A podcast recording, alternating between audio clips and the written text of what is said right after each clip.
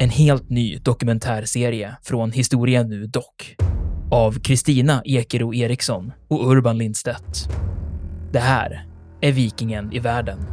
Vikingarna, de var inte något främmande folk. Sannolikt är det ett slags tempel, ett kulthus helt enkelt. Enligt legenden så är rykiderna skandinaver. Från skeppet och bränslet och slavinnan och hennes herre hade blivit till aska.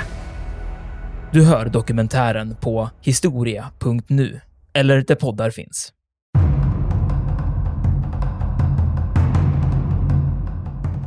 Man bombar ju de här städerna att man först har stora kvartersbomber som öppnar upp byggnaderna. Och man bombar på natten, det är ju britterna som gör det här. Sen fyller man på, så första vågen öppnar upp byggnaderna. Det är ganska infernaliskt. Sen fyller man på då med sprängbomber och brandbomber som liksom når ner i de här byggnadskonstruktionerna, liksom ner i källaren för att få störst effekt. Och Det som händer då i en sån stad som Hamburg och Dresden, och Göta får man ju de här eldstormarna också.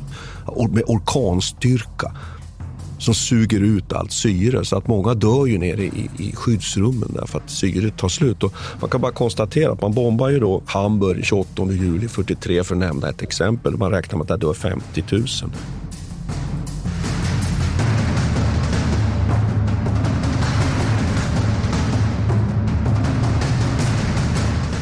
Militärhistoriepodden är podden om krig med människor och samhället i fokus.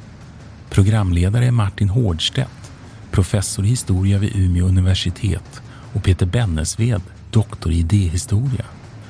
Podden ges ut av förlaget Historiska Media. Stöd gärna MH-podden via vårt swishnummer 123 610 76 68. Märk betalningen med MH-podden.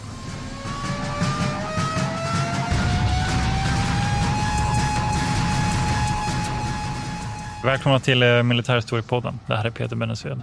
Och det här är Martin Nordstedt. Idag är du min co-pilot. Åh, oh, jag är co-pilot. Idag ska vi prata B17. Och det här tycker jag känns som ett väldigt speciellt tillfälle för mig. För att jag blir lite personlig på en gång. Alltså, eh, min bild av, om man så min så barndomsbilden av eh, andra världskriget. Och det tycker jag är intressant, var jag fick den där bilden ifrån också. Det är ju just de här bombplanen B17 Flying Fortress, producerad av Boeing. Och, och de, eh, för de ser ju lite speciella ut, tyckte jag då i alla fall. Men de skiljer sig ganska mycket från, från de här tyska och brittiska stridsplanen. Som också, för man kan ju fundera så här, varför är det så att, att eh, det är den amerikanska bombplanen som har blivit känt, medan det är de mm. engelska stridsplanen och tyska stridsplanen som blivit kända. Ja, du tänker jakt, jaktplanen? Ja, ja Messerschmitt ja, och Spitfire? Och, ja, exakt, och, jaktplanen. Okay. Mm. Det är de som har blivit, eh, så, så symboliserar eh, den brittiska och den tyska liksom, flygstridskrafterna medan eh, B17 representerar den amerikanska. Mm. Och varför är det så? Men då skulle jag vilja föra, föra fram, jag skulle, jag skulle, känna, jag skulle tänka så här, att för mm. mig så symboliseras ju nu kommer jag väl lite in på svaret kanske här, som jag ju tycker att, att den, den, tyska krigföringen, den, den symboliseras ju av Stuka och Junker 88. Ja, just det, du tycker det där ljudet. Det tak, liksom, nej, men det tak, att man använder de här taktiskt för att understödja. Medan eh, Spitfire, den symboliserar ju den brittiska försvaret av sina ja, öar under, under, ja, under slaget ja. om Storbritannien. Och kan det då vara så här att de här Flying Fortress, de symboliserar liksom den här Eh, övertaget, den här industriella enorma övertaget och de här bombningarna av Tyskland tillbaks till stenåldern. Att, ja. det, någon, no, att det är någonstans där, att det där är symbol. Men jag ska säga att det är, du, det är exakt rätt, Martin. Fantastiskt. Trots att jag är co ja. Nej, men Det är lite det vi ska prata om idag. Så jag tänkte vi ska börja med, med det. Diskutera hur det blev så. För det, är inte bara, det, är inte, det handlar inte bara om symboler det här. Utan det handlar också om bara rena siffror, mm. Liksom, mm. vad man producerar och vad man satsar på. Mm. Vi, kan ju, vi kan ju komma ihåg att, att till exempel eh, Messerschmitt Bf 109 produceras i 30 000 exemplar. Det är ganska många. Eh, några sådana motsvarigheter i USA vad det gäller jaktplan fanns inte. Och det, ganska sent inne började man, eh, började man bygga den här P51 Mustang. Mm. Men det kom aldrig upp i sådana siffror. Ja, det hann inte helt enkelt. De hann inte. Mm. Och de hade, men det är också det att de hade inte heller den ambitionen. För man tänkte sig att man skulle göra någonting annat med de här flygplanen. B17 var egentligen tänkt att ersätta jaktplanet på ett sätt. Och varför? Och det tycker jag är så himla intressant. Nu har jag ju spenderat väldigt mycket tid med att fundera på det här med bombtaktiker och civila och sådär. Och det är just att den här amerikanska synen på det här är så väldigt annorlunda den europeiska. Och varför är det så? Jo, men det är för att de bor så långt bort. Ja, det är ingen som kommer bomba Nej, dem. exakt. De har mm. det här stora, Eh, de stora haven på båda sidor, vilket gör att de är liksom aldrig hotade. Eller var i alla fall inte det här eh, på den här tiden. Och Det är det som är den stora skillnaden mot Europa. Och Det kan man komma ihåg då att eh, britterna Ja, de befinner sig i väldigt nära Europa. Tyskland ligger liksom mitt i, och likadant Frankrike. Alla de här länderna satsar på medeltunga bombplan och jaktplan ska hjälpa varandra. Och väldigt mycket eh, luftvärnsartilleri. Och det har vi diskuterat tidigare också. Vi har gjort ett avsnitt om Bofors 40 mm. Eh, och så. Men i USA har man liksom en annan syn på det här. Och då tänker man sig att det man behöver eh, och är ju eh, inte att värna liksom civilbefolkningen från, från eh, bombplan som kommer in i landet, utan snarare behöver man använda luftvapnet för att göra strategiska nedslag på, och förstöra från andras eh, krigsmakt. Och Det är någonting helt annorlunda.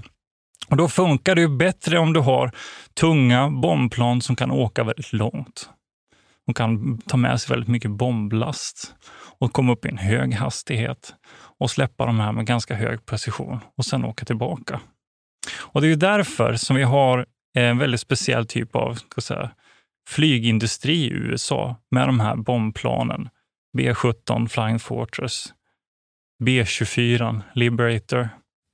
Och B-29 mot ja, slutet av precis, kriget. Ja. B-29, mm. som alla är sådana stora flygande fästningar. Mm.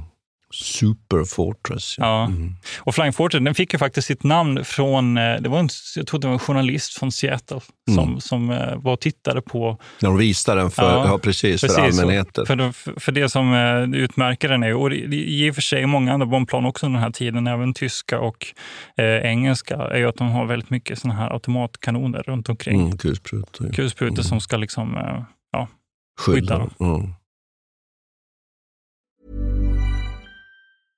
Mother's Day is around the corner. Find the perfect gift for the mom in your life with a stunning piece of jewelry from Blue Nile. From timeless pearls to dazzling gemstones, Blue Nile has something she'll adore. Need it fast? Most items can ship overnight. Plus, enjoy guaranteed free shipping and returns. Don't miss our special Mother's Day deals. Save big on the season's most beautiful trends. For a limited time, get up to 50% off by going to Bluenile.com.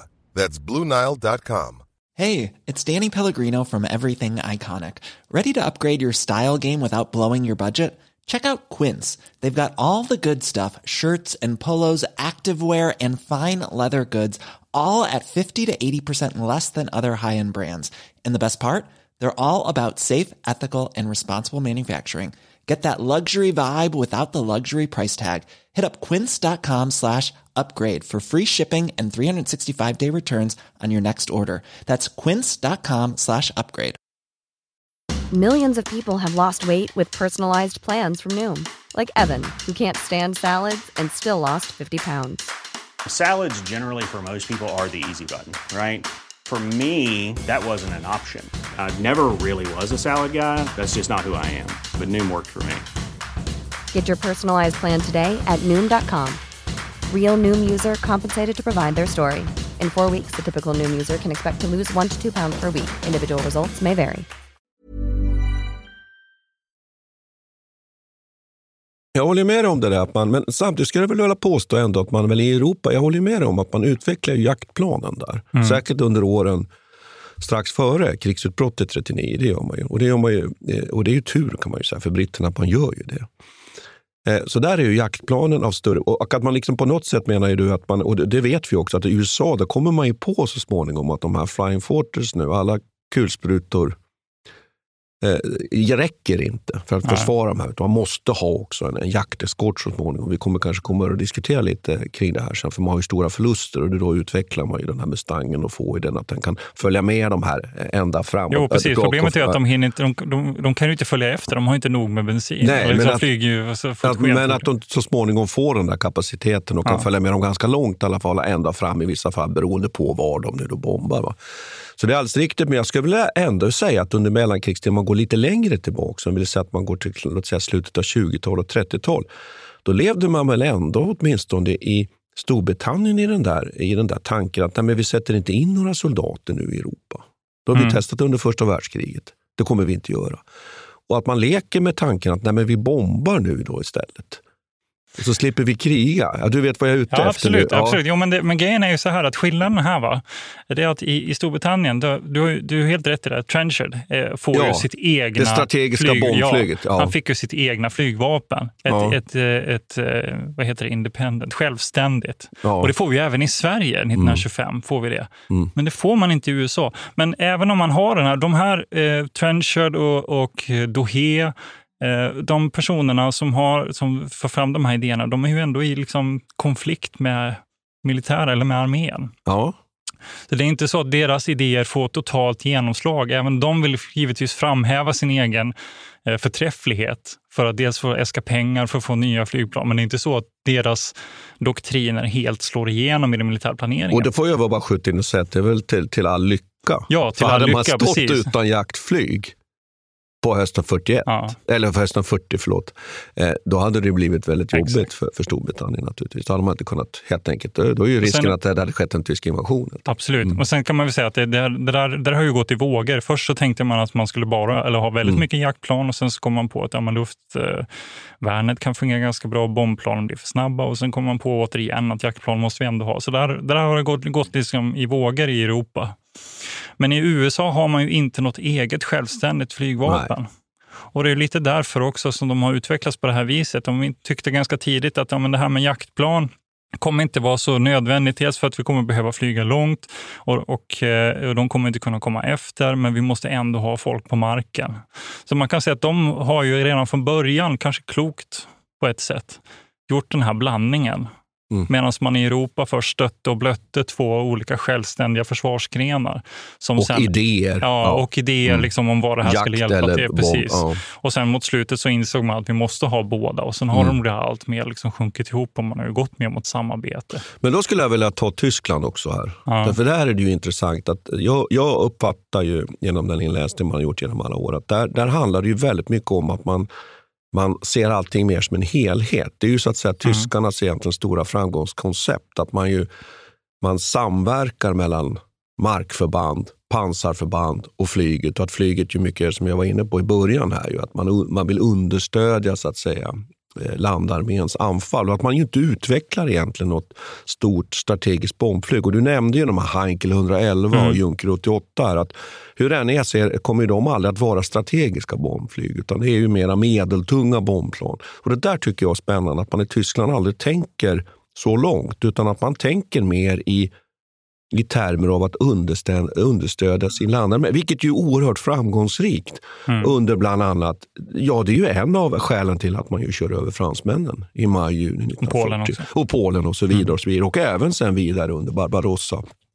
Men att man ju aldrig lyckas egentligen under slaget av Storbritannien på, på hösten 40 har man ju inte det här. Tänk om man hade haft tunga bombplan av typen B17 att sätta in. Mm. Då hade det blivit tuffare för britterna. Utan man har inte riktigt den här strategiska möjligheten. Och den, det tycker jag är en spännande, spännande sak. Och att man, ju inte gör, man lyckas inte utveckla ett stort strategiskt bombplan Nej. som man sätter i serieproduktion. Nej, men det måste ju ha med geografin att göra. Det. Att man, Ja, man befinner ja, sig ja. och traditionen också av att hela tiden ha de här så nära inpå, ha sina Mm. närmsta fiender precis eh, liksom grannlanden. Ja, och jag tänkte på det, jag var bara för, några, för, för drygt en månad sedan faktiskt och åkte i de här områdena. Ardennerna, eh, Mös, eh, Sedan och de här slättområdena. Det är oerhört korta avstånd. Särskilt för en, Ja. för en norrlänning höll jag på att säga, så är det ju det. Och då inser man ju precis, det understryker bara det du säger. Mm. Vad ska man ha strategiska bombplan för egentligen? Därför det här kan vi ju lösa med landarmé, med pansarförband och med, med underst- flyg som understödjer. Ja. Och så kan vi komma ihåg då också att eh, det som Dohe försökte föra fram och även Trenched, eh, deras idéer, de, de hade ju någon slags föreställning om att vi skulle kunna undvika blodspillan. ja, det man hade sett på västfronten Ja, och då tänk, och att, under att, första världskriget, jag exakt. tillägga. Ja. Att man skulle undvika soldaternas liv eller så att spilla dem. Och, och målet var ju då att med bombplanet egentligen åstadkomma en politisk seger. Att man skulle kunna skrämma liksom, eh, civilbefolkningen och det politiska etablissemanget och få dem att liksom, ja, helt plötsligt börja föra diplomati istället. Och det är ju eh, någonting annat än, än att med strategiska bombplan så att säga, fullkomligt förinta din fiende. Det är två ganska olika saker. Skrämma till politiska vinster eller bara bomba dem till stenåldern som Mm. du sa här i början. jo. Så det är ju, eh, och det är ju där, det är där eh, Guillou och Dohe är, så att säga. Mm. Och, och, så att, på ett sätt är det inte så märkligt då att man eh, ändå inte utvecklar något jättetungt bombplan, för man tänker sig att det inte kommer behövas heller. Dohe han tänkte sig att det skulle räcka med våra 300 kilo bomber mot brittiska Ja. parlamentet. Ja, och så bomba. Och det tycker jag är så fascinerande med den här italienske Ja. eh, flyggeneralen. Ja, det har vi glömt säga. Då, nej, men det Precis. kan vi Ja. säga. Så att, att hans tänkande var ju precis att du säger, att man ska ju, man ska ju verkligen terrorbomba motståndaren. För då vinner man snabbt en skrämseleffekt. Ja. Så tolkar jag ju honom. Ja. Och, och då viker motståndaren ner sig. Och så slipper man då ställa upp och kasta in hela, hela Exakt. åldersklasser av unga män som ska dö på slagfältet. va? Exakt, och ja. jaktplanens roll här är ju bara att skaffa dominans över luft, alltså luftherravälde. Och sen in med bombplanen. Precis. Ja. Egentligen bara förstöra så mycket eh, jaktplan som möjligt på marken och sen så få luftherravälde och sen så in med bombplanen med några strategiskt små punkter liksom, mot civilbefolkning. Och sen var det färdigt. Så det är ju, och, men den här, den här typen av taktik blev ju inte jätteframgångsrik kan man väl säga. Att Den, den liksom användes ju inte i någon större utsträckning. Nej, man prövar ju bombning i kolonierna och så där. Det är ju där man inleder. Ja. Men man kan väl säga så här att andra världskriget är ju, är ju tyvärr egentligen ett exempel på att, att, att den här typen av terrorbombning mot civilbefolkning och städer ju, den ger ju inte den där effekten Nej. som man ju trodde. Och snarare tvärtom. Så ökade ju, man gjorde ju undersökningar av det här efter andra världskriget väldigt noga. Vad fick våra strategiska bombningar för effekter?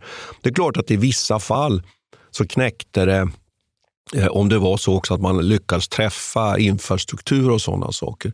Men terrorbombning av civila och, och stadskärnor och det medeltida Nürnberg och så vidare. det är- ju nästan som man vill börja gråta när man tänker på det, vad man har förstört. Eh, Det gav inte den där krigseffekten i nedbrytning av den tyska civilbefolkningens eh, moral. Eh, Och, och även när de bombar liksom industrier och, och järnvägsknutar och sånt så går det, gick det väldigt snabbt att reparera det också. Ja. Jag fick inte den någon Nej, och, och så egentligen är det lite tragiskt att hela den här idén då, som ju framförallt ju den här Bomber Harris, Mm.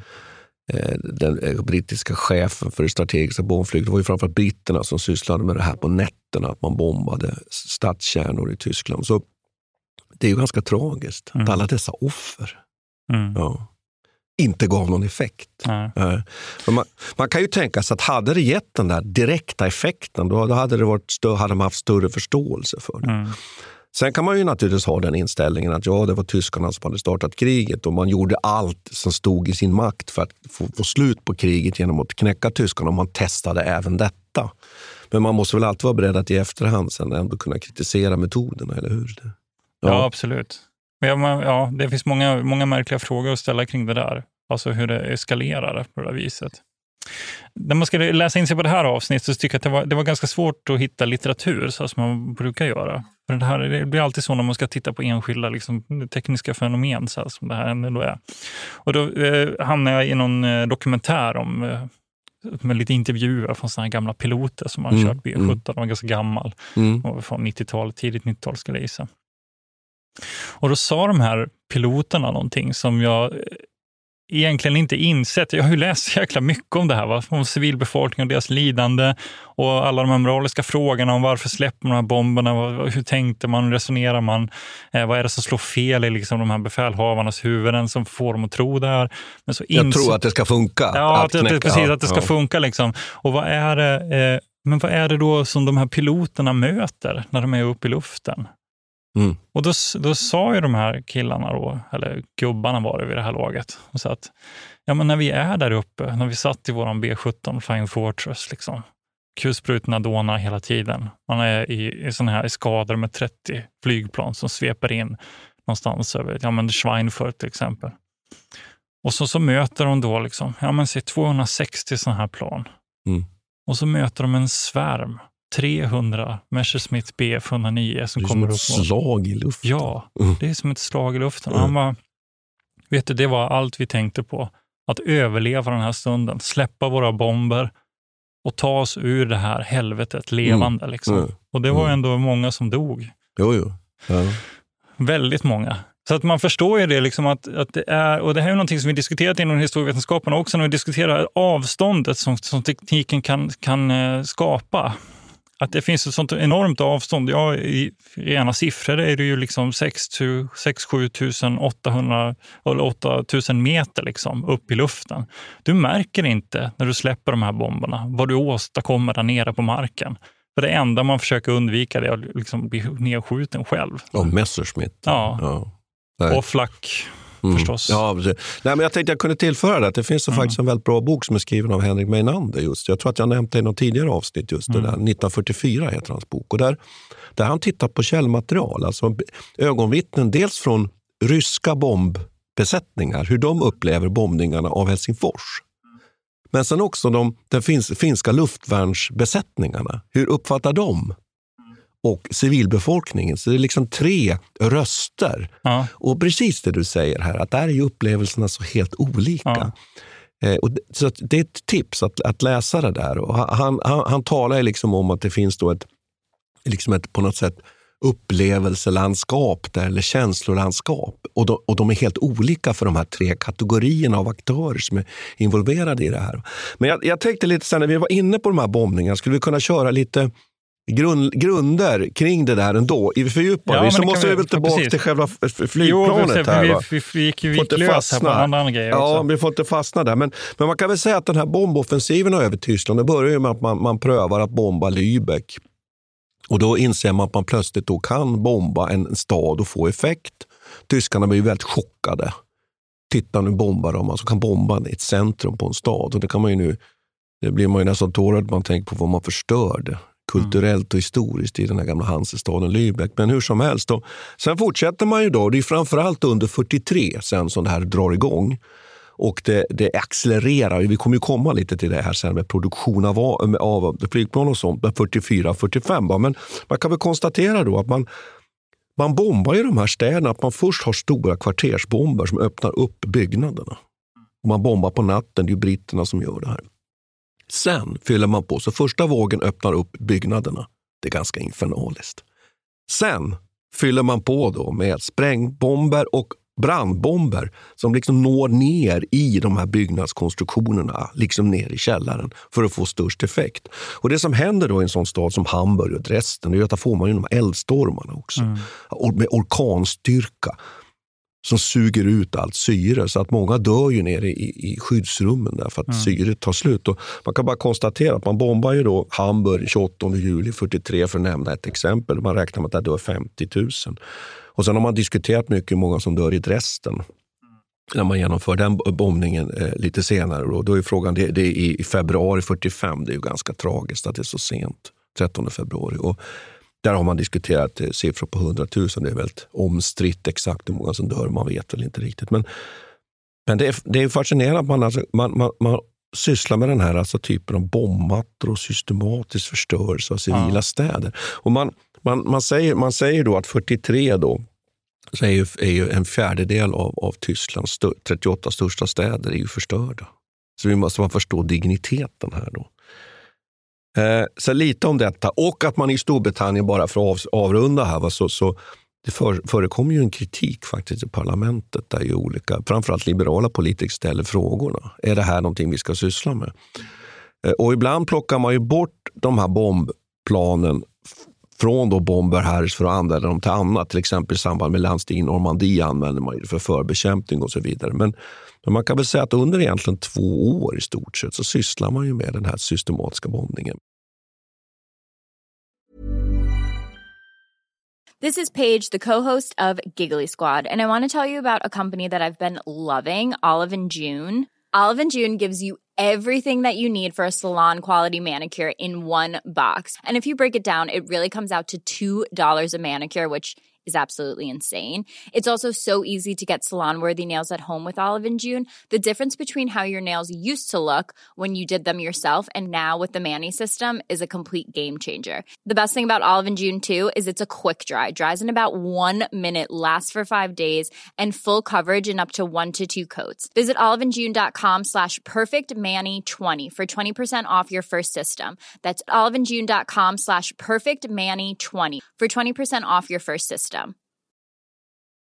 Quality sleep is essential. That's why the Sleep Number Smart Bed is designed for your ever evolving sleep needs. Need a bed that's firmer or softer on either side? Helps you sleep at a comfortable temperature? Sleep Number Smart Beds let you individualize your comfort so you sleep better together. JD Power ranks Sleep Number number 1 in customer satisfaction with mattresses purchased in-store. And now save 40% on the Sleep Number limited edition Smart Bed for a limited time. For JD Power 2023 award information, visit jdpower.com/awards. Only at Sleep Number stores or sleepnumber.com.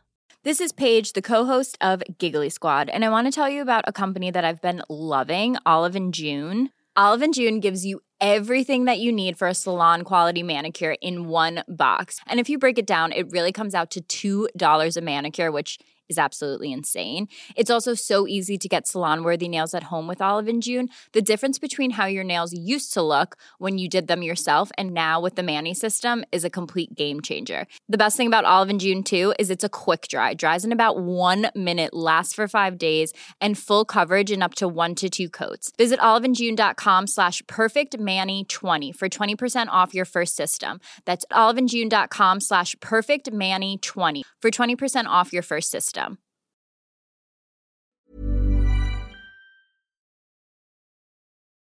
För att komma över nu, en liten snygg övergång här. Jag är ju Mm. co-pilot här. Eh, så för att komma till B17 så är det så att så här, amerikanerna håller ju inte på riktigt på samma sätt. Nej, precis. Jag tänkte just säga det. Ja. Det här är ju egentligen det är ju En intressant. Ja, precis. fråga. Det här är en brittisk fråga Ja. och de var inte riktigt överens. Nej. Och varför var det så? Ja, det finns ju några, många som har diskuterat att det var en slags, slags hämndaktion också från britternas sida.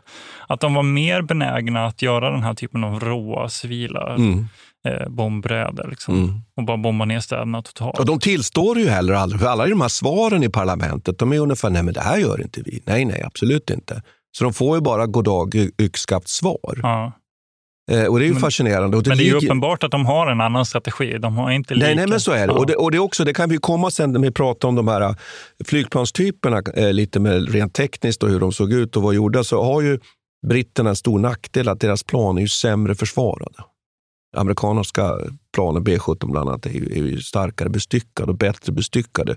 Därför väljer britterna, för att inte ta så stora förluster, då, att anfalla på natten. Nu är det där väl en sanning med modifikation, för tyskarna lär sig sen så småningom ganska Ja. bra att hantera det där. Men hur som helst, så, amerikanerna tänker ju på ett annat sätt. Visst. Nej, men de har ju... De har ju och samtidigt så ska man inte fastna för mycket i den här, för de är fortfarande skyldiga eh, på samma sätt Ja, som ja. britterna. Ja. För det, det de ställer till med. Alltså, skillnaden är väl att de siktade in sig på, det är framförallt den här åttonde armén, då. De siktade in sig på att bomba de här stora industriella centrarna i Tyskland. Bland annat då Messerschmitt-fabriken ville de ju. Mm, Liksom. kullagerfabrik. Ja, kullagerfabriker, oljefält och såna In, saker. infrastruktur. Och med den ursäkten, kan man väl säga, att de, de här industriella komplexen fanns där, så kunde man ju, så strök ju på något vis civila också med. Jag vet inte om man har gjort någon jämförelse. Eh, det skulle vara intressant att läsa i och för sig. Om Mm. liksom civila offer, amerikanska kontra, kontra brittisk. brittiska. Jag tror jag är jättesvårt att Ja. räkna ut. Sen så samarbetade de ju också hela tiden. Ja. Så att, eh, Spitfire var ju till exempel med som eskort. Och, Jo, jo. Ja. jo. Så det, är lite, det är- det är lite svårt att se. Men det, det finns absolut en skillnad och den har man varit väldigt noga med att påpeka på amerikansk håll. Också för att inte liksom dra på sig allt för mycket eh, skam för det- den här Ja. Nej, men, och sen, sen tycker jag ju att man kan ju ändå inte samtidigt säga att det står nu två helt olika metoder. Den ena är bombmattor, aerial bombing, Ja. och det andra är precisionsbombning. För Ja. det är det ju inte. Nej, därför det det, det hade man inte. Men däremot så var man på amerikansk sida mera inriktad på att slå Mm. systematiskt på dagtid mot industrikomplex. Jo, men i alla fall så var det ju den strategin man hade med sig från början. Ja, så vi som du var inne i- på, ja. Exakt, Mm. alltså, man tänkte sig att det var så det skulle gå till. Men jag tror att det var nog ett svårt uppvaknande när man väl var på platsen och inse Mm. att det här funkar ju inte riktigt som vi hade tänkt oss. Grejen med Flying Fortress var ju också att det skulle vara köra o, eh, icke-eskorterat. Ja, att säga. det var ju skulle idén klara med sig. det. Ja, Ja. precis. Men det var ju, kan man väl säga att det var en flopp. ja. Ja, men det, det Ska vi inte skratta här, Nej, men nej. lite så. Ja. Nej, så men, Lite naivt tycker man ju så här i efterhand. Ja. Verkligen. Men de är ju inte, och tanken var ju att man skulle komma in med de här planen i så tät formation, så man gärna i, i grupper om tre då. Som i en spets så här skulle de flyga in. Och den samlade liksom kulsprutestyrkan där skulle vara nog för att, för att hålla undan den här svärmen med, med liksom Focke-Wulf och Messerschmitt som Mm, kommer upp i mm. luften.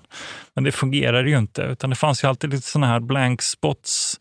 Efter ett tag så lärde sig tyskarna till exempel att de skulle gå rakt framifrån. Snett underifrån. Ja, eller snett, ja precis. Snett underifrån, rakt, Ja. för, rakt mot. För det hade de ingen, de hade inte, kunde inte bestryka med eld där. Nej, inte på samma vis. Nej. Och Sen, sen, eh, sen byggde man ju vidare nya modeller av V17 Och förstås, som försökte lösa det här problemet. där. Ja. Så, så, där har man ju försökt arbeta. Men det var ju egentligen, eh, det var nog ett kallt uppvaknande tror jag för Mm. amerikanerna. Och en av de mest kända räderna som man gör mot Schweinfurt, eller man gjorde flera räder mot Schweinfurt faktiskt, eh, är ju när de försöker bomba sönder de här kullagerfabrikerna. Mm.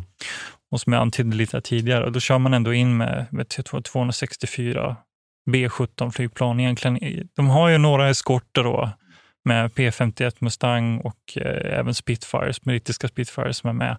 Men det blir liksom misskommunikation, så de här glider iväg då åt olika håll och några vänder. Så när de kör över Schweinfurt där så blir de, får de den här svärmen av, av, Brit, eller av eh, Messerschmitt som möter dem. Och det är ändå 77 stycken BF, eller, eh, B17 som stryker med. 60 stycken som skjuts sönder upp i luften och 17 stycken som man får totalt skrota. Mhm. Mm. Och det är en besättning på 2900 man ungefär som är uppe i luften vid det här laget. 650 av dem stryker med på ett bräde. Det är ju jättestora förluster. Det var ju liksom, det är en fjärdedel av deras luftstyrka egentligen. Så efter det här så, blir det så, så tappar de egentligen luftherraväldet över, över eh, Tyskland. Under en period, ja. Ja, under en period. kan ju nämna det att britterna förlorade 56 000 man i flygbesättningar under hela kriget. Ja. Och, och då, jag har inte någon siffra nu på amerikanerna. Men, men, så att det är klart att ur det perspektivet, går man på Imperial War Museum i London så får man lära sig mycket om just de här förlustsiffrorna, att det är mer än 50 000 som dör och så Mm. vidare. Däremot lite tragiskt får man väl säga att man får inte lära sig så mycket om hur många som dör i de tyska städerna. Nej. Detaljer kring det och det är vi lite inne på det här återigen. Den här, det är svårt för britterna att hantera detta. Churchill ville ju inte instifta någon kampanjmedalj, att man hade varit med i de här bombningarna. Så det är en svår sak. Nu är vi tillbaka på det där spåret igen. Ja, men, men, men i alla fall, att, Ja. att det där är intressant och att det är också tekniskt. Det är lite naivt som jag var inne på, att man tänker sig att det ska gå, att, att de ska klara sig själva tycker jag. Mm. Och att de hittar de här, men att man utvecklar de här eh, eh, flygplanen. Men att de amerikanska planen var ju så mycket bättre i sitt närskydd. Och Jag tror att det också beror på att alla de här amerikanska bombplanen som vi har nämnt, de här tre stora nu, B17, B24, B29, de har ju 12,7 mm kanoner. Och det är mycket kraftigare eh, projektil. Mm. Och det är naturligtvis mycket större effekt på, på ett jaktplan. Mm. Så det tror jag är det ena. Och att det var också mycket mer genomtänkt, den amerikanska placeringen på de amerikanska bombplanen. Medan britternas då, eh, bombplan, de har för det första bara 7 7,7 mm kulsprutor som är mycket, mycket lättare och inte helt säkert att de tar död på Messerschmitt än som man träffar. Och det är det ena. Och också att, som jag uppfattar att ku- kulsprutorna är mycket sämre placerade. Och att man till exempel på den här, den här äldsta varianten som ju finns redan 39 faktiskt, Halifax, det är ju det bombplan som faktiskt är äldst som, som jag förstår det, som finns redan i op, operativt eh, gångbar 39. Den är egentligen helt tom på motmedel under. Så den är ju oerhört lätt utsatt eller lätt att skjuta ner om man kommer Mm. underifrån. Då. I, I princip, ska ju tilläggas. Då. Mm. Och Det är därför man också väljer att göra de här nattliga räderna. Då, för att man, att man, och Det gäller också den här Lancaster-bombaren, den klassiska brittiska bombaren. Här.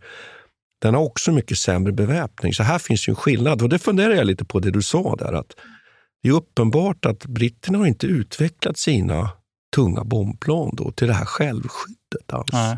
Nej, men de har väl, å andra sidan har- utvecklade de ju s- Submarine Spitfire. Ja, det gjorde de. Och så hade Och de det här kortare ja. avståndet. då. Att det, är precis, det Ja. understryker nästan lite det du sa inledningsvis, att man tänker på olika sätt här. Och det märks till och med i den här konstruktionen. Jo, vi, ja, men jag tycker vi kan gå också... eh, Det märks inte bara i konstruktion, det märks också i produktion. Ja. Kommer jag sa i början här, de byggde ungefär 30 000 Messerschmitt i Tyskland under hela krigsperioden. I, i eh, USA så byggde man ungefär 12 000 B17. Mm, Ungefär fem, eller mellan 5 och 6 000 av de här blev nedskjutna. just det. Mm. Otroliga siffror. Mm. Men, och det var bara och det är B17. Och sen kommer B24, 18 000. 18 000. Mm. Så sammanlagt är det ju det här enorma. Liksom, man tänker sig helt enkelt att man ska liksom outnumber bara med ren produktion egentligen och skicka upp de här planen. De har inte ens i närheten med P51, Mustangen vet jag inte hur många, hur många de byggde, men den, den kom in så pass sent också. Mm. Och det är likadant det här eh, britterna, Avro Lancaster på Mm. 7300. Halifax 6 000. Ja. Men det är ändå, tycker jag, stora siffror för Storbritannien ändå. Ja, det är det. Och Lancaster, ja, må- ja, det låter ja. Men och Lancaster den kommer ju så att säga under Avro Lancaster. Alltså den är, kommer ju precis som många av de här, är ju inte opera, är operativa egentligen först något år in på kriget. Ska vi komma ihåg. Ja. Det är egentligen den här Halifax som finns från början. Sen kan man ju nämna det att britterna har ett antal andra bombplan tidigare. Både tunga och eh, medelstora.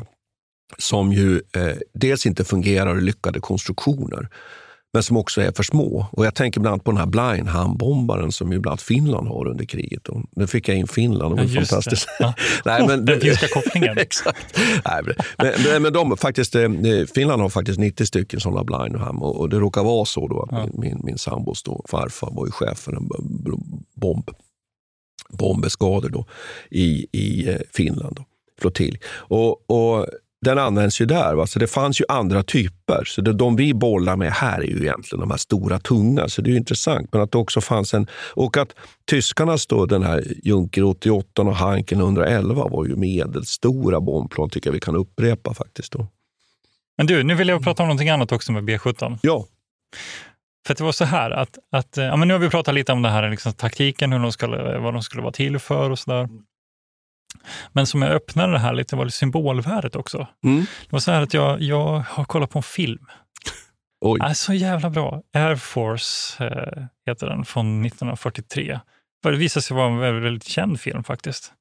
Och det här tyckte jag, och jag, samtidigt så läste jag en artikel som handlade just om det här med synen på demokrati också och, liksom amerikanernas syn på det, var- var- varför de eh, engagerar sig i det här kriget överhuvudtaget. Och då börjar jag förstå lite mer varför vi till exempel eh, känner till B17 Flying Fortress mer än vad vi kanske känner till B24 Liberator, trots att det är egentligen den som, där man bygger fler av den. Ja, ja. Ja. Eh, Men ändå B17 på något vis som har symboliserat de amerikanska liksom, flygstridskrafterna. Och den här filmen tyckte jag fångar någonting väldigt intressant. Eh, Och det är ju just det att besättningarna här är ju ganska stora. Tio man? upp till tio man? Ja, upp till, upp till Mm. 11 tror jag till och med. Mm. Och då är det liksom navigatörer, radiooperatörer, eh, gunners, de som bara ska sitta i, i, eh, i kanontornen så att säga. Och sen är det två piloter eh, och så några som jobbar med bara själva bombfällningen. Mm. Så det är en ganska stor besättning här.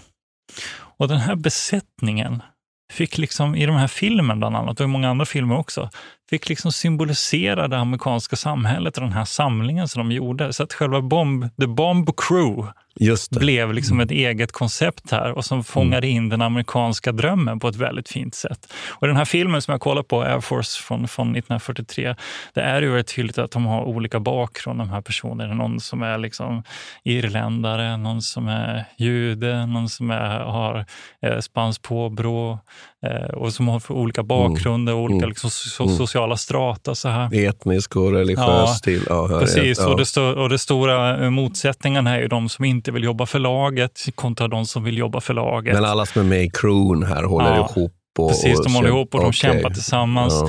Och den, här, den här filmen utspelar sig då över Stilla havet. Och det, eh, där gjorde de ju, eh, arbetade de en hel del med, med B-17.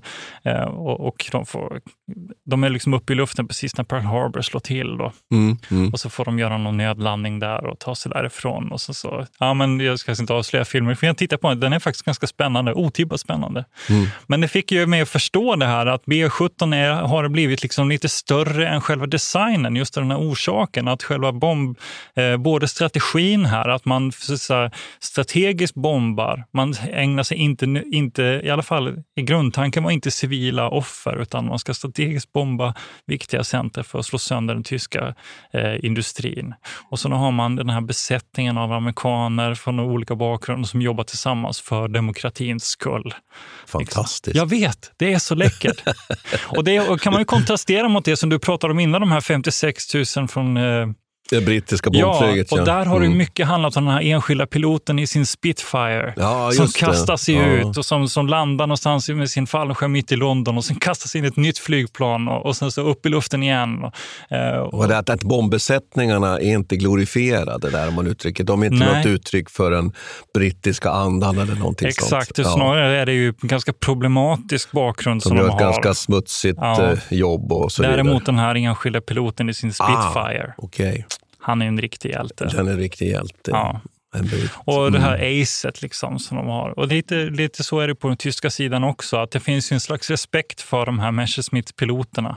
Och Focke Wulf också, Mm. som, som, eh, att de var väldigt skickliga och att de hade Mm. eh, vältränade och liksom visste precis vilken strategi de skulle ha.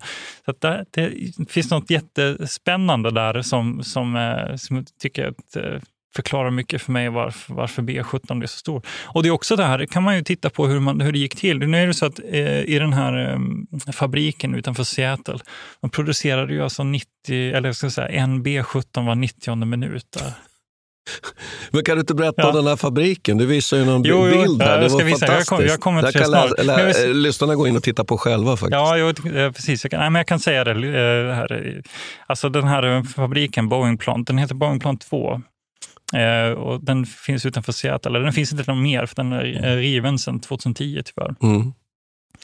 Men eh, då byggde man ett enormt komplex där och sen ovanpå taket så byggde man en, liksom en fake-stad. Inte park nästan. Ja, lite skulle- par. Jo, ja. det fanns en, eh, en, Mm. en service station, en mack liksom, och så fanns det en butik och så lite bilar stod utspridda så här. Och sen så husen då, de var inte så höga. Husen var bara så här höga, någon, någon två meter höga ungefär. Eh, Och sen någon litet sluttande tak. Boeing Plant Och 2. så, ja, och så, Mm. så målar de liksom gator på det här. Och så det såg ganska realistiskt ut. För att kamouflera det. Ja, för att kamouflera det. Och så, Mm. och det här var inte bara eh, Boeing-fabriken, utan det här gjorde man, det var en, en ganska vanlig strategi. Även Sherman-fabriken, jag vet inte vad den var. Sherman stridsvagnen. Ja, Sherman Mm, stridsvagnen mm. var också kamouflerad på det här viset. Och man hade ju inget ljus, inga, inga fönster, ingenting, utan allting var ju nedsläckt. Och det var, men det är också en del av den här amerikanska taktiken, om man tänker sig att ja, man behöver inte satsa så jättemycket på jaktplan, luftvärn. Om det skulle vara så att japanerna tar sig in från Stilla havet så, så räcker det med kamouflage. De hittar, hittar Ja, då hittar de ändå inte vägen. Så att säga. Men det jag ska säga är någonting som är intressant med den här eh, amerikanska industrin också runt det här är ju att man också samlade in väldigt mycket pengar från allmänheten. Så här krigsobligationer i princip. Och det höll man på med en del i Storbritannien också. Men, men det här blev någonting eh, som också, det B17 blev väldigt centralt. Man hade något som heter Government Girls. Eh, Det var liksom kvinnor, för det var väldigt extremt mycket kvinnor som jobbade inom den här amerikanska industrin under den här tiden för att bygga B17. Så man liksom visade upp dem, inte inte på något snuskigt sätt. Jag, jag, vet, jag ser vad du tänker nu, Martin. Men det var inte alls så, utan eh, det var mer liksom en slags eh, vad ska man kalla det? Reklam. Ja, men en slags som en reklamkampanj. Va? Eh, att man skulle då skicka in de här pengarna och så skulle man finansiera en B17. Och det var mycket så att du kunde få ditt namn skrivet eller man kunde få ett förslag då på ett namn då, om man var en organisation eller en stad eller en, eh, en kommun eller liksom någon sån samling eh, som samlade in tillräckligt mycket pengar för. Då kunde man få liksom ett flygplan så här med, ditt, eh, med ditt namn på eller något sånt. Det var oftast fejkat där. Det, blev, det fanns aldrig några sådana plan i slutändan utan de bara fejkade bilder som de skickade ut. Men det, var, det blev liksom en, en, eh, vad ska jag säga, en slags folkrörelse runt det här. Att man skulle vara med, även om man inte var med och, och stred och även om man inte jobbar i fabriken så skulle man vara med och så bidra till den här krigs eh, kampen då, genom Mm. att finansiera Mm. B17 och många andra plan också för den delen. Mm. Nej, men man kan väl, kan väl nämna, som du säger, att B24 eh, produceras ju faktiskt Liberatorn i, i större antal. Men sen har vi också, tycker jag, den här B29 Superfortress. Mm. Och då, då tycker jag att jag skulle först kunna säga så här, vi ska ju komma ihåg att det fördes ju också systematiskt bombkrig mot Japan. Och där man ju bombade de japanska städerna. Och det är ju faktiskt också den här brandbombningarna av, av Tokyo brukar ju faktiskt nog lyftas fram som kanske de mest eh, devastating, Mm. mm. står det i litteraturen, men alltså de mest förstörande bombningarna som genomförs under andra världskriget. Mm. Hur man nu räknar det här och hur man jämför med resten av Mm, Jag vet inte, men, ja. Ja, men jag vet- vet inte. varför? Nej.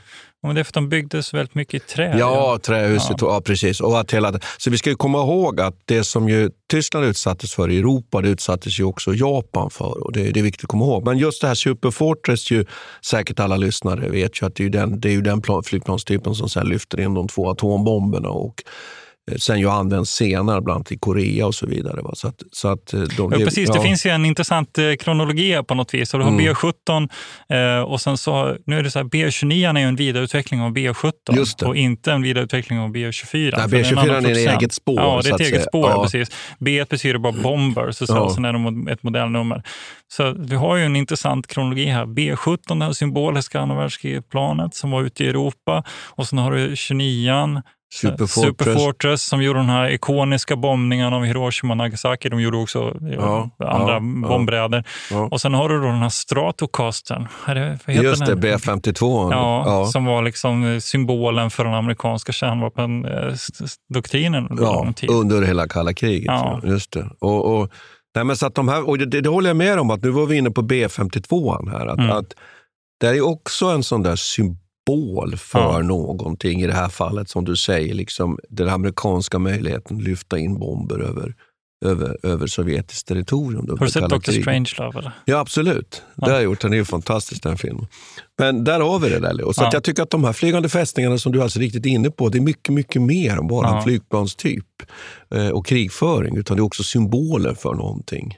Visst. Och, Ja. så, och, och liksom, så stor skillnad det gör med USAs erfarenhet av kriget, att de är här ute och har hela Atlanten som avstånd till Europa. Mm. Och liksom, de har inte heller, eh, under första världskriget så blev ju ändå britterna bombade av tyska bombplan. De hade erfarenheten av det här Ja, civila faktiskt av, offer. av luft, luftskepp faktiskt. Ja, Ja. bland annat. Och, Mm. och men, den erfarenheten finns inte i USA överhuvudtaget. Och det här märks ju jättetydligt när det blir lite sidospår här, men det jättemy- väldigt, märks väldigt mycket i civilförsvarsforskningen också, att, att amerikanerna har en helt annan... Eh, de är väldigt fokuserade på kalla kriget och liksom underjordsbunkrar och Atom- kärnvapen. kärnvapen, ja, Medan man Mm. i europeiskt perspektiv så har man liksom längre, längre tidsspann. Ja, men det här började redan under 10-talet i Mm. Europa. Liksom. Mm. Ni är sena på bollen i USA. Even when we're on a budget, we still deserve nice things.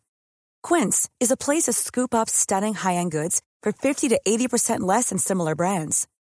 They have buttery soft cashmere sweaters starting at $50, luxurious Italian leather bags, and so much more. Plus, Quince only works with factories that use safe, ethical, and responsible manufacturing. Get the high-end goods you'll love without the high price tag with Quince. Go to quince.com slash style for free shipping and 365-day returns. Cool fact a crocodile can't stick out its tongue. Also, you can get health insurance for a month or just under a year in some states. United Healthcare short term insurance plans, underwritten by Golden Rule Insurance Company, offer flexible, budget friendly coverage for you. Learn more at uh1.com. Mom deserves the best, and there's no better place to shop for Mother's Day than Whole Foods Market. They're your destination for unbeatable savings, from premium gifts to show-stopping flowers and irresistible desserts. Start by saving 33% with Prime on all body care and candles. Then get a 15-stem bunch of tulips for just $9.99 each with Prime. Round out Mom's menu with festive rosé, irresistible berry chantilly cake, and more special treats. Come celebrate Mother's Day at Whole Foods Market. Men så tycker jag en annan sak som man kan också bara reflektera till så att det är väldigt klart här. Det är ju att det handlar ju om ett fysiskt droppande av bomber som ju egentligen är ganska primitivt, får man säga mm. så. Att man öppnar ju de här bombluckorna så släpper man då. Sen utvecklas ju de här bombsikterna och olika mm. sätt på hur man navigerar. Men att man inleder ju helt enkelt med att på natten så gäller det att ha plan som går före och släpper lysraketer och sen ska man då bomba inom en yta. Så man måste ju förstå att ur, ur, ur dagens synvinkel så var det egentligen ganska primitivt. Ja, det och det är ju långt, långt före några målsökande eh, eh, och, och som jag har förstått också att ibland när de flög ovanför varandra så kunde det ju faktiskt hända att de råkade släppa på Aha. under. Ja, fan, det satt jag tänkte ja, på om det ja. hade hänt någon gång. Jo, och det, det, finns en sån berömd bild faktiskt. Det, har jag åtminstone sett en sån, just att det är ett plan mm. under som har fått en, fått en stjärtfena avslagen av en bomb uppifrån. Ja, det. Så att, det fanns ju sådana aspekter här också. Det var Men inte annars helt... är de ju kända för, för sitt Norden eh, Bombsite. Ja, ja. Det är ju en, jäkligt fascinerande ändå. Så man tänker sig att, på ett sätt håller jag med dig, det är ju verkligen primitivt. Du får förklara vad det är. Ja, jag ska mm. göra det. Jag kommer till det. Mm. Eh, på ett sätt är det, är det jäkligt eh, primitivt. Va? Men å andra sidan så kan man säga att man närmar sig nu ändå en, en teknik i de här flygplanen som är ganska avancerad. Man hade faktiskt en typ av autopilot. Och den var faktiskt kopplad till det här. Det var, det var hemligt under lång tid, men det fanns mm. någonting då som heter Norden Bombsite som var mm. en slags en, ja, men det måste en primitiv dator egentligen Eh, och som man kunde då ställa in och så siktade man in sig på målet och den hade då kontakt med den här autopiloten. Exakt hur det här gick till. Ni, ja, det måste ju vara någon signal med pe att ja, de pejlade in och fick... Exakt. Ja. det finns säkert någon kunnig person som förstår hur det här gick till. Mm. Men de, de, kunde då koppla in det här på autopilot så tills att flygplanet höll en, ganska, en, höll en rak linje och eh, då stabiliserade sig i luften så att den här, och så man skulle kunna komma så, så rätt in på målet som möjligt för att släppa sina bomber. Och det här i tester så visade sig vara väldigt, väldigt effektivt. Man kunde få upp till 23 meters eh, liksom, radie. Mm. Träffade mm. ganska bra. Liksom. Men sen i realiteten så ja. funkar det inte. Nej. Ett problem är ju också med den här typen av strategi. Eh, den här primitiva typen av bombningar där man måste liksom vara ganska stabil linje och hålla, köra rakt. Det man är väldigt lätt nedskjuten av de här flackkanonerna tyska. Ja. Och man kan ju egentligen inte göra någon undanmanöver. Så om man väl kommit in på den här inflygningen, liksom, då är det bara att ligga kvar. Ja, då är det bara att ligga kvar. eh, även om man blir attackerad bara av jaktplan och av så är det bara att ligga kvar i linjen så länge man klarar av det. Liksom. Och så släppa det ja. man ska. Ja. Och sen mm. är när de ligger så pass nära varandra så händer det på tal om att de krockar. Så att ifall någon, någon eh, får sin ena vinge avskjuten till exempel kan det innebära att de kör in i ett annat plan. Alltså de krockar, tar med sig flera plan ner. Så Det är mycket, ja. Så ska vi komma ihåg också att man, man, man får inte glömma bort att tyskarna hade ett väldigt bra luftförsvar. Mm. Och Det beror ju lite på nu hur man mäter det där. Å ena sidan kan man ju säga att de lyckas ju inte så bra därför att städerna blev förstörda. Men om man ser eh, proportionerna på insatserna mot vad de ändå lyckades, gö lyckades göra så kan man ändå säga att de lyckades ganska väl. Man utvecklade ju nattjakten, och man gjorde ju, gjorde stora framsteg när det gäller till exempel målsökning och hur man sköt luftvärnet och så vidare. Så vi kan komma ihåg, som vi har nämnt, att man hade ju stora, stora förluster. Det man lyckas med då inför de här stora bombräderna både i Hamburg och Dresden, det är att man lyckas störa ut den tyska målsökningsradaren. Eller radar, inte målsökningsradar, men radarn. Ja. Eh, så att tyskarna visste inte när de kom och man lyckades också oskadliggöra då och komma in ofta. Eh, man, man helt enkelt höll sig på en väldigt, väldigt smal passage in och det gjorde att då blev man inte utsatt för luftvärnseld från så många håll. Så man lyckas liksom Aha, att komma okay. in på, mm. på radar eh, och då fick man inte så mycket luftvärn mot sig, det hade man då räknat ut. Och hade man dessutom då oskadliggjort då den, den tyska radion genom att störa ut dem, så då visste inte den tyska jakten för sent när det kom. Så det innebar att de här städerna anfölls ju egentligen när de var helt oskyddade. Försvarslösa. Ja, försvarslösa mm. då. Och därför får man den här enorma effekten också. Då ska vi komma ihåg. Men det fanns ju som du har nämnt, då, flera, flera av de här räderna var ju totala katastrofer för bombflyget. Därför att tyskarna också var duktiga i att bekämpa, la ju ner större och större resurser på att försvara sina städer. Jag vet inte om det också har att göra med, om ni tittar lite på kronologin, nu är ni på 43. Mm. 43, 44. Det är också, den tyska eh, krigsmakten är ju på tillbakagång. Jag funderar på om det spelar roll också att de har dragit tillbaka väldigt mycket av sitt luftvärn då från Om det, har liksom, det, var någon som nämnde det, att man på något vis lyckades samla sig i det tyska kärnlandet igen. I, i stor, ja, att Man har Sen ska man ju också komma ihåg då, att tyvärr satsar man ju på såna här eh, terrorvapen då, som V1 och V2-bomber. Och jag läste vid någon, vid något tillfälle just att det fanns en bedömning att hade man satsat istället på att bygga stridsflygplan hade man kunnat bygga över 20 000 stridsflygplan för de där resurserna man satte in på de där, på de där vansinnigheterna som ju blev helt meningslösa. Man, mm. man sköt ju en del vi, tyvärr och tyvärr, jag vet. Ja, tyvärr ur tyskt perspektiv så var det kanske bra ur, ur, vår, världens framtid och så vidare. Men ja. det kan man bara konstatera. Att där, och det, det, kan man ju diskutera då om man hade satsat istället på ja. om de här bombflottorna hade mött fler ja. jaktplan. Ja, men Jag mm. vet inte. I slutändan så skulle de ändå bli liksom, den amerikanska krigsindustrin är ja, helt oöverträffad. Och det här är ju bara en av, jag vet att vi pratar om Boforskanoner, jag, jag minns inte vilka siffror vi pratade där också. Ja, det, ja, men det var 60 000. Ja. Och de här eh, Liber, Liberty-skeppen som man byggde, mm. som är kanske egentligen de mest, en av de mest avgörande liksom, produktionssatsningarna som de gjorde under den här tiden. Ja, för att kunna flytta Varför, resurser precis. från USA till, till och, och för Europa. Grunden mm. till Lend-Lease-avtalet mm. och allting. Så det finns ju så många, förr eller senare skulle de ändå duka under på det här. Mm. Jag tror att vi måste dra ett streck där. Måste vi göra det? Ja, men alltså, spännande, spännande att diskutera. Det blir ju lätt lite rörigt känner jag. Så här, när man, det är så många olika spår. Va, Men det är för att det är så många olika flygplanstyper, Peter. Ja, jo, det är ju det. det, är det. men, eh, men vi är väl snart tillbaks. Ja. Och då är det faktiskt dags för Krimkriget. Ja. Ett hopp tillbaks. Exakt. Eh, så att vi får tacka för att ni har lyssnat. Ja, tack, Som vanligt, tack ska vi ha. Hej! Vi tackar Peter Bennesved och Martin Hårdstedt. Kontakta gärna Militärhistoriepodden via mejl på militarhistoriepodden historia.nu. Peter och Martin vill gärna få in synpunkter och förslag till programidéer.